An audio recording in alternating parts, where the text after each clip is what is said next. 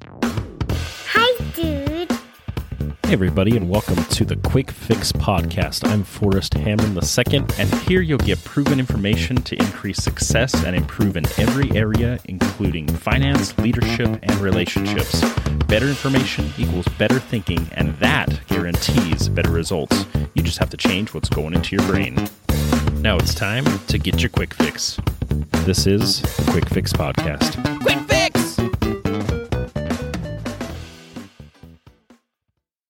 You know, there are a lot of ways I could spend my birthday today, but I'm going to spend it with you and just sharing some of the thoughts and things that have really helped me improve and become uh, more positive and just trying to be better. But uh, quotations, stories, and things that uh, I found great. So here goes. Ralph Waldo Emerson said, Thought is seed of action. And, you know, the old saying, as a man thinketh, so is he. Then also, William James, the psychologist in 1842, said that which, that which holds our attention determines our action. And you think about what you think about. When you're thinking about what you're thinking about, you have to think and say to yourself as you think it, what am I thinking about and what does that kind of lead me to? Because thoughts always lead to your actions. And I like Henry Bergson. He's a French philosopher. He said, Think like a man of action and act like a man of thought.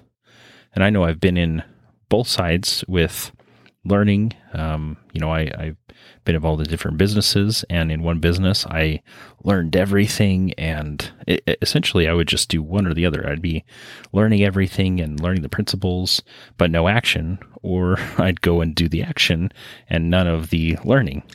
And so I just never got ahead. Same thing with working out. I would either be really good on the diet side and nothing on the action side. Um, or vice versa. And it's never effective until you line them both up. So, got to get those thoughts right in order to have that action come out right as well. So, with our thoughts, William James, uh, who was a great Harvard psychologist, once asked this question How would you like to create your own mind? But isn't that about what usually happens? Professor James explained that the mind is made up by what it feeds upon. He said that the mind, like the dyer's hand, is colored by what it holds. If I hold in my hand a sponge full of purple dye, my hand becomes purple. And if I hold in my mind and heart great ideas of faith and enthusiasm, my whole personality is changed accordingly. If we think negative thoughts, we develop negative minds, and so on and so forth. So positive begets positive, negative begets negative. So it's it's all what we're putting in the tank. And I've talked about this before. It's it's pretty much one of my favorite things to talk about because I think positivity and um, you know the right thoughts, the right um, positive thoughts will lead to the right actions and the right results. Norman Vincent Peale said it this way To change your circumstances, first start thinking differently. So your thoughts are, you know, develop into your words. Your words form and build your beliefs. Your beliefs lead to actions, and your actions lead to those results. So I've been thinking a lot about adversity and hardship and just some people in our lives who are going through some hard things. And, um, you know, thoughts are very important in going through those hardships. And you can, you can think about it in one of two ways. William Penn illustrated it by saying the secret of happiness is to count your blessings while others are adding up their troubles. Sometimes that's hard to do depending on what's going on. So I have from the book Attitude is Everything by Jeff Keller. He has seven ways adversity can serve us. And I think this is a good teaching tool. Number one, adversity gives us perspective. So that's how we can build our perspective. It's, you know, if we're looking at it as a real negative, then it's going to be hard and my life's horrible and I'm a victim, a victim of circumstance, a victim of the system, whatever. Or you can look at it as these things are building me. Yes, it's difficult, but now I can use this to help others. Number two, adversity teaches us to be grateful. We've talked about counting our blessings. And that's always a, a positive thing to do. And this is all these things are dependent on your attitude. If you have an attitude of positivity towards adversity, these things will be the fruit of it. Number three, adversity brings out our hidden potential. We cannot grow without adversity. It's like building your muscles. Same thing with physical therapy. Whenever I would have a patient who had a major surgery the day before, you know, the doctor, or even, you know, a few hours before, the doctor had just cut them open and put in a new joint and they come out and the first thing I'm doing is I'm getting that patient, you know, 88 year old lady on a mat and bending that knee. And for me, it was great fun. For them, it was horrible pain.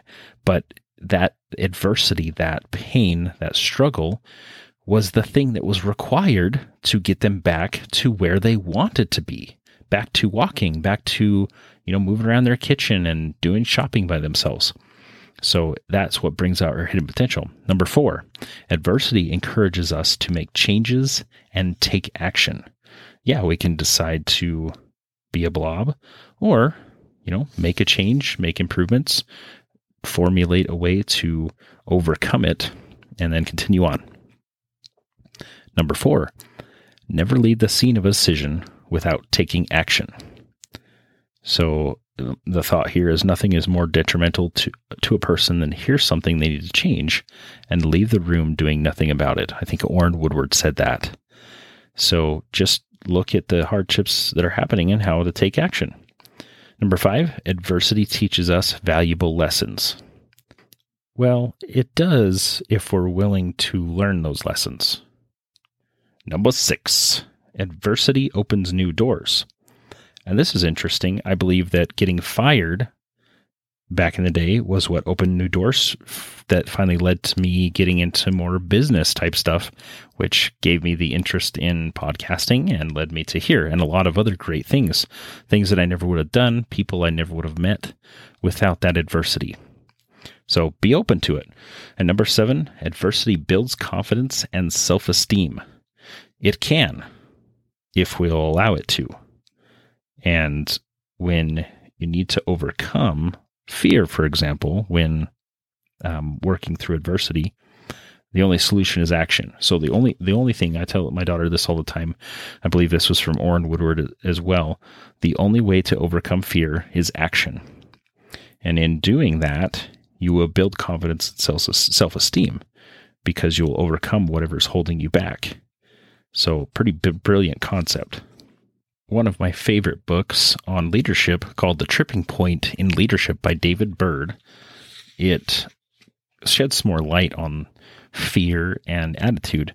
And he says to be an effective leader, you have to consistently fight your normal response responses to fear because effective leadership demands attitudes that are positive, productive, and effective.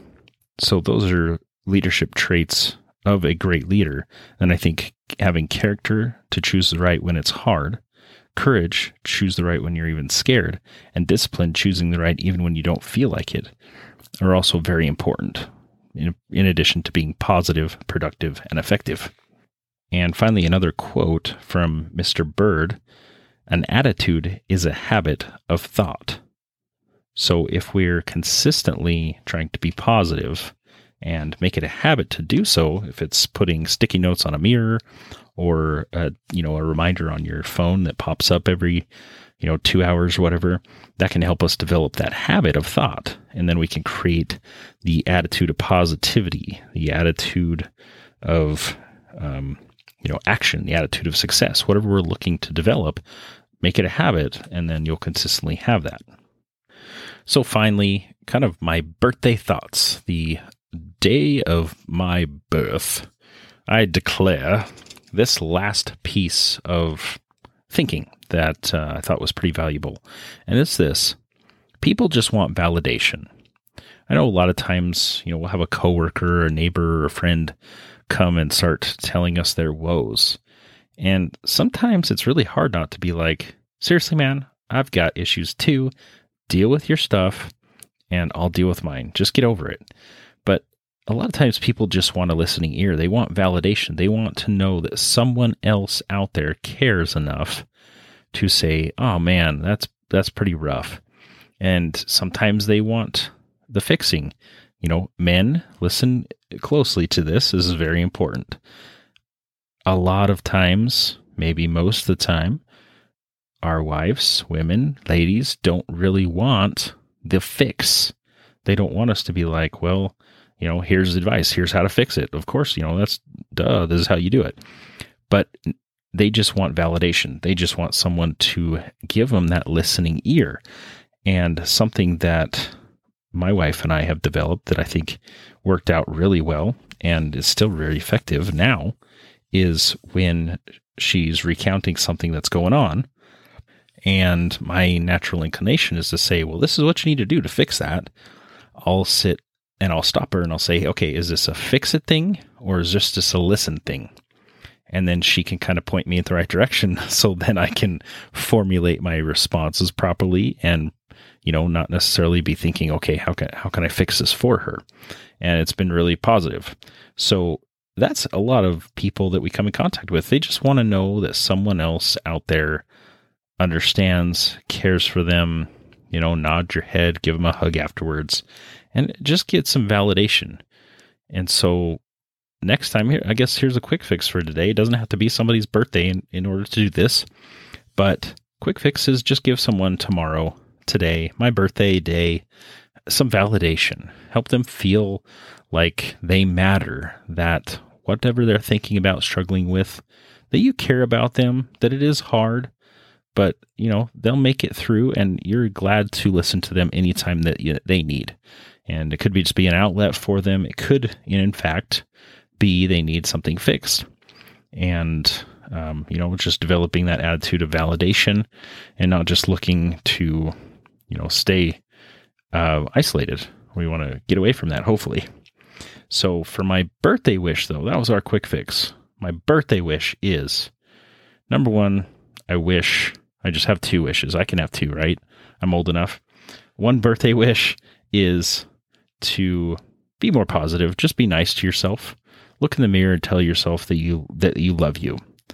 And I think that's it's really just important to love yourself, and that'll help you get success as well. Number two, my birthday wish is go on and give me a like, put a comment would be great because then other people will find the show and hopefully some of this information can help people. And I would really, really love it. I mean, this would be the cherry on top if you send me an email at the Quick Fix Podcast or the quick fix at gmail.com and tell me things you want to hear about, things that you've been thinking about if you've had something that's helped you. And then give me a like, give me a comment, uh, especially on Apple iTunes. They want to know that you like my show, and then other people will find it and it'll help them too. So fulfill my birthday wish, people. that would be awesome.